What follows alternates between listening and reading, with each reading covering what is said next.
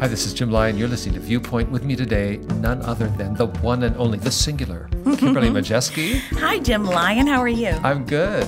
We're so glad to have you with us today on Viewpoint again because I know you have some history in your own life with the woman who we're talking about today. Her name is Corrie Ten Boom. When you were a child, it seems to me, your mother gave you her book. Is that right? That's right. My mother was so moved by her life story that she wanted me to read Hiding Places when I was a young girl. And I know there are people listening today who may not be familiar with the name Corrie Ten Boom. She has passed away some years ago, but this week on Viewpoint, we're talking about her life and the lessons of her life. So we hope you'll stay with us as we kind of unpack some unique and wonderful life giving stories from this most remarkable character. Her name was Corrie Ten Boom.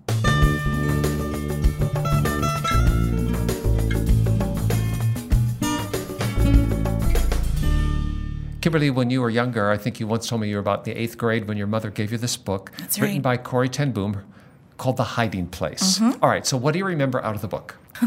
well, other than the fact that I remember laying out in the sun uh, reading this book of uh, unbelievable faith and crazy terrifying horrors uh, as a young girl, what I couldn't get over was the tenacity of this woman, the way that she persevered in all of these horrible pieces. I think the thing that was so captivating for me was um, the way she carried on after the death of her sister. Well, you've just kind of opened up the book a little bit. Mm. Uh, for those who may not be familiar, the name of the book, The Hiding Place, is drawn from one of the central features of Corrie's life, and that was she and her father and her sister lived together in a house in the Netherlands in a city called Haarlem. And during World War II, they created a space in their house to hide Jewish refugees fleeing from Nazi terror and also Dutch resistance workers. As Christians, they weren't Jewish. They were hiding That's these right. people because they felt this was the right thing to do um, as Christians, as people who are followers of Christ. They were extending mercy yeah. and kindness and, and gentleness, and they knew these were innocents who did not deserve to be apprehended, arrested, and sent to a camp. And so they risked everything, their whole lives, to provide safety through this little room, the secret room, what was called the hiding place. But they were betrayed by a, a Dutch informant who oh. turned them into the Nazis. And so Corrie and her sister Betsie and their father Casper were all apprehended and arrested. They were taken to jail, they were separated. Their father taken one place, he would die in 10 days. Oh. Betsie and Corrie were ultimately sent to Ravensbrück, a concentration camp 56 miles north of Berlin. There they would spend their days till the war was over. And in that camp, Betsie would die, just as you've referred. You uh-huh. know, Corrie and Betsie never married. They were very, very close in the most unusual way as sisters. And mm-hmm. and for Betsie to die so unnecessarily mm-hmm. because of the cruelty of the Nazis. Mm-hmm. I mean, most of us would have a lifetime of trying to get over that and let go of our bitterness, but that was not Corrie's story. No. She learned how to forgive and move on, and then she developed a whole career as a woman in her late 50s, then her 60s and 70s, even That's to right. her 80s, becoming this like towering champion mm. of forgiveness, of grace, of healing, of life, even in what she would describe as hell's darkest hour. And her story has inspired the millions. She seems like she is the definition of the word redemption because she takes this horrible thing that has befallen her, no fault of her own, and lets God redeem it and use it for an incredible life altering ministry for, I mean, thousands of people who would hear her story and be impacted, even like me, you know, little girl reading the book all those years later. And that book, The Hiding Place, became a bestseller and then a film, which had wide critical acclaim and a global audience. And that catapulted Corrie into a kind of a global figure, too, a phenomenon. She had a kind of very grandmotherly appearance. I mean, if you could imagine a Dutch grandmother, well, then you've just seen Corrie Ten Boom in your mind's eye. Oh, and uh, didn't you say you heard her? Oh, my Did goodness. You? I oh. saw her in person. Okay, she yeah. spoke in my university when I was a student a long time ago. I can tell you, it was 1974. I was a senior at mm. university, and she came and spoke uh, for several days on my campus, and it was absolutely riveting. Mm. Ten Boom endured the horrors of the war. Hers is one of several stories we might know of people who endured a concentration camp. Ravensbrück was limited just to women. It's the only concentration camp the Nazis reserved only for women, but it also had its own terrors that mm-hmm. way. The women were used for medical experiments. They right. were driven to death by hard labor. There was disease. There was malnutrition. It was a very, very grim experience. 135,000 women were imprisoned there during the war. Only 15% would survive. Mm. Corrie was released just before the camp was liberated by the Allied forces. She was released due to a clerical error. Everyone else her age was in the next few days gassed to death by the Nazis, and she walked out. But think about this here's a woman in her 50s. Her sister's died there, her, her father has died. She doesn't know what's left. She's in Germany. She's released from the camp. She has nothing. She has clothes on her back. It's a muddy road. The whole of Europe is devastated, mm. and she's out on foot where do I go? What do I do? And her life then was dramatically changed, but her life unfolded in a way that she wrote a later book called Tramp for the Lord. The word tramp's kind of odd, but I think she meant like a vagabond right. for the Lord.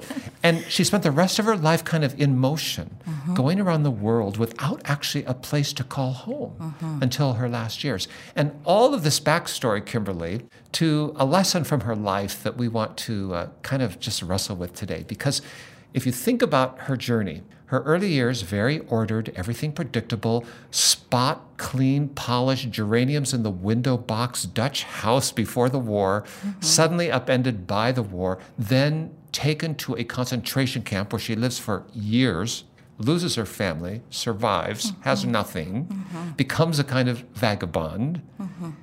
And this woman had one important truth that everyone who knew her understood she just didn't get anxious. She just she was not a worrier. She she had a sense of calm about her. Mm-hmm.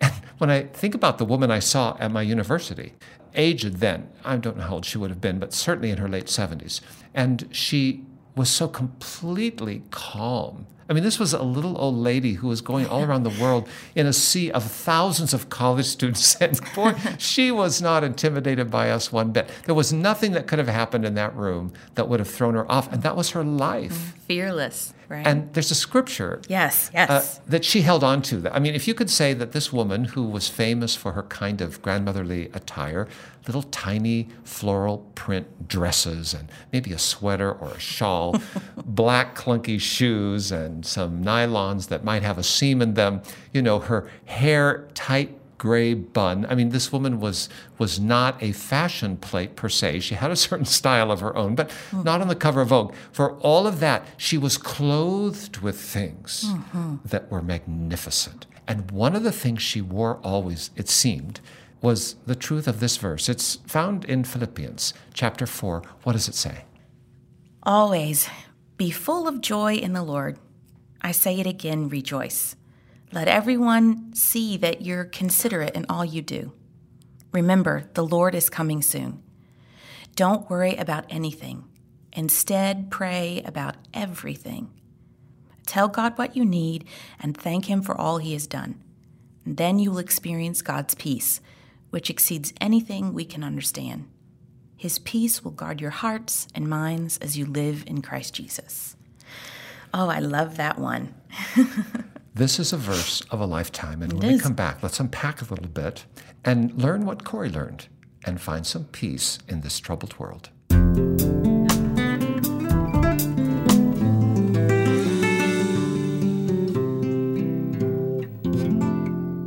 As you're listening to Viewpoint today, you might have a question that you want to ask, or maybe a comment to share just some thoughts you'd like to put forward, we want you to know we're always glad to hear from you. 24 hours a day and seven days a week, you can dial this toll free number and we will pick up the phone. 1 800 757 VIEW. That's 1 800 757 8439. We'll give you that number again at the end of our broadcast today, but just now know we are always glad to hear from you. Kimberly, you just read a verse from the New Testament book of Philippians, chapter 4, which was a foundational truth in the life of Corrie Ten Boom. Yes. She was a towering figure who still speaks today uh-huh. about how to find peace in a world that is topsy turvy and completely upended. She knew of what she spoke because her world was upended, certainly by World War II. And then she found that she could just kind of be free after that. Uh-huh. And uh, she traveled the world without a lot of the ordinary anchors that we all depend on. But she n- was never anxious. And this verse, you know, just jumps off the page. And when you read this phrase, uh, which I think the Apostle Paul wrote under the inspiration of the Holy Spirit, which says, Don't worry about anything, instead, pray about everything. Mm-hmm. Right there, Corrie Ten Boom lived and breathed. Mm. Okay, so think about this woman who's now aged. She's past her 60s, she's into her 70s, she's moving into her 80s, and she's still globetrotting. Mm-hmm. She never married. Most of her family has passed away her original home in the Netherlands has been transformed during the war and after the war. It doesn't bear resemblance to what she once knew. She really has Jesus. That's what she claims right. and holds on to. Right. And she goes into the deserts of Africa. She goes into remote villages of India. She travels into South America. She goes everywhere, mm-hmm. always speaking about love, forgiveness, the power of grace, and the transformational power of Jesus Christ, mm-hmm. to take your life and order it in such a way that you can find peace and joy. And she just is unflappable. How do you do that? I'm thinking, you know, don't you feel vulnerable out there? What if someone robs you? What if somebody steals your purse? What if you get sick? All the things that can go wrong. But I'm guessing that her years in a concentration camp at the hands of the Nazis taught her yeah that God was her companion. She says one of these quotes um, that I think is so uh, beautiful You can never learn that Christ is all you need until Christ is all you have, right? So she. She knew about that life raft that is Jesus Christ. Uh, that was all she had, even in the years after the war. That's clearly Jesus is what um, upon what she depended. But it's so interesting, Jim, because so many people we even talk about today people go through traumatic uh, horrific things like a, a war and we talk about ptsd post-traumatic stress disorder and the things that people uh, come back with and aren't ever able to sort of wrestle through and it seems there was this different response in in corrie's life she she chose a path of of acceptance, of gratefulness, and it instructed her, her years in the camp instructed her in a way that it was as if to say, you know what, I've been through the worst. No matter what else happens, um, Christ has me, and uh, I belong to Christ. And, and, and so those other cares about what would happen next, it seems just fell away for her in reading her writing in her years that would come after. Well, there's another passage in the verse you read that she stood on. Tell God what you need and thank Him for what He's done. Mm-hmm. And famously, in her book, The Hiding Place, she describes scenes in a concentration camp when they don't have food to eat and they're not sure if they're even going to live to the next day and they're beaten and whipped by the guards and the girl next to them is taken off to the clinic mm-hmm. to be oh. a medical guinea pig against her will and i mean there's so much horror there but in the confines of their rudimentary dormitory bunk bed, jammed in with refugee women from all over mm-hmm. Europe. She's she's thanking God for well, I know. You know, we made it through another day, or thank you for that crumb of bread, or whatever. That whole attitude of yeah. I'm going to tell God what I need. What I need is to get out of here. I need to have some hope.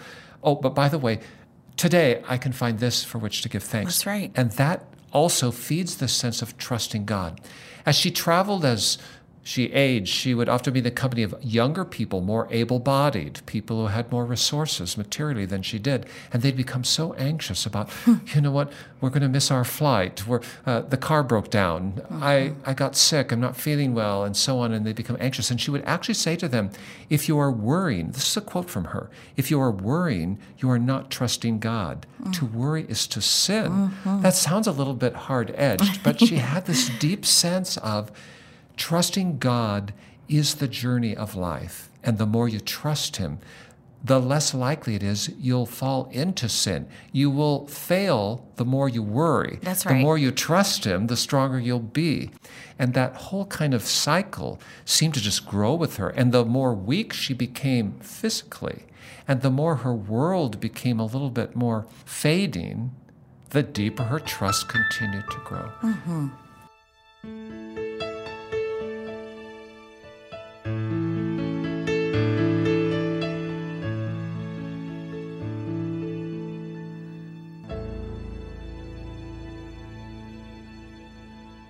Corrie Ten Boom hung on to a famous passage in Philippians chapter 4, which talked about don't worry, trust God. In everything, let your requests be made known to God. Uh, tell him what you need and thank him for what he's done. And the peace of God will come into your life as you are held in Christ Jesus. This passage has so much meat on the bone. And let's just walk through it step by step. This is what Corrie would do day by day. Number one, What's the first thing in the verse that we all make a decision about as we wake up? A choice to rejoice, right? This idea that to be glad in what God has given you, no matter what it is. And you know, when you wake up, no matter what you have to face that day my exam, my boss, my doctor's appointment, my challenge, whatever it is waiting for you, you choose at the beginning of the day I'm going to have some joy today. Mm-hmm. I'm just going to find some. And that kind of sets the template, doesn't it? You're going to start looking for something about which you can celebrate. The second thing is let everyone see your consideration. Let everyone see as you walk through the day that you have a kind of moderation about you, that you are considerate, that you have a kind of kindness, that you are reflecting uh, who God is and who Jesus is. What's the third thing? No, you're just passing through the sense of the temporal that this life is. Paul says it here that the Lord is coming soon. You know, this idea that all of this will pass, the Lord will return, and everything will be set right. She believed in that and lived in that. And it's my guess that if she lived today, she would not be glued to cable news every minute anxious about what's going on in the world. No, all of this stuff is going to pass. Today's headlines will be lost in tomorrow's news and so on. We're all just passing through. Jesus is coming back. And in the meantime, just take a deep breath. You're saying all that for my benefit, yes. That's right, because we all live in a tumultuous world. Yes. And then the famous don't worry, pray about everything. I mean, right. it's not don't worry, be happy, it's don't worry because you're praying about everything. Mm-hmm. And she said something that uh, I thought is so precise. Anything, any concern that's too small to be turned into a prayer is too small to be made into a burden. Mm-hmm. There's so much sense about that. Mm-hmm. You know what? If it's bothering you, pray about it. Just project it outside of your soul and allow God to hold it for you. Yeah. And then let it go. Don't worry. God is going to work things out. Of course, we all have things to do. We, we need to assume responsibility for the choices we make and the way in which we order our lives. But in the end, you're going to do what you can do and you're going to surrender to God the rest. That's right. That's the that's the point that this idea that prayer was for her surrender, giving it to God, understanding it's in God's hands and then finding peace out of that. I'll do the best with what I have. He'll take care of the rest. And then what? Be thankful. This is so important. It's it's a perspective, it's a choice to see the blessings, the gifts, the goodness of your life uh, over and against those things that are hard and hurtful and um, struggles. I have a friend uh, out west who walks every day and has several times told me as she goes on her walk, she just starts with the alphabet every day. And with every letter of the alphabet, she tries to think during her walk of something she can give thanks for That's so good. while she's walking. And they could be incidental things. A for apples. Thank you, God, for apples because apples are good. And B for bumblebees or whatever you think about. But in doing that, the thankfulness then begins to frame right. your day instead of looking for all the things that aren't right and are broken and what I don't have. Mm-hmm. That's so true. Which leads us to experiencing God's peace oh, because when you have that thankful heart, when you're trusting that God has this, when you are considerate towards others and you've made a choice to find joy, then the peace of God literally supernaturally comes into you. This is not psychology. this is spiritual power. I stumbled over this verse, reading this verse a little bit because this is in this is locked in my heart from childhood in the King James. And I love how the King James puts this part of the verse the peace of God that transcends all understanding. I love that idea. That, that it's unexplainable. This it, idea that um, this peace has come upon you, and people say, "I can't understand how you're so calm," or "I don't understand how you're able to go on," or "You." Here's what it is. It's supernatural. I'm wrapped in this peace um, that has come upon me because I've chosen to rejoice and give this to God and trust that God is at work. And in doing that, you've opened up your heart to that peace of God, which you cannot manufacture. That's right. And you cannot come to originally. It is from God. But your hearts are as opened as you've taken these other steps to at last let mm-hmm. Jesus guard you. Because the peace comes as you find yourself enveloped by the living Christ. This was Corrie Ten Boom's mantra, and it still speaks truth to us today. And the question, I guess, for all of us as we're approaching a new day, maybe this evening, a new week, uh, whatever is ahead of you, the question for all of us is can we move to live in this same way? Can we find ourselves experiencing the same kind of I might say, smile, contented smile of heaven that is reflected in us? Life is hard, and there are things beyond our control, and there will be moments when your breath is taken away, and we'll all have moments of emotional angst. That's just the way life is. But you don't want to live there. Let that be the passing moment so that you can quickly find yourself again, as Corrie always did, grounded, standing tall, knowing the peace of God. How do you get there? Well, start with us today. Let's pray. A lot of this advice is about prayer. Mm-hmm. Take a moment with us and pray right now. Our Father, we're so thankful that you know us by name and you know just exactly who we are and where we are, where we've been, and where we might go. We thank you, Lord, that you offer to us life and joy, and we choose joy, Lord. We want to find joy. And Lord, in this world, we just want to trust you, and we all have things that make us anxious that we can't control. And Lord, we surrender those to you. Please meet us at our point of need. You know our story and help us to be bold in articulating specifically what we need. I need help with.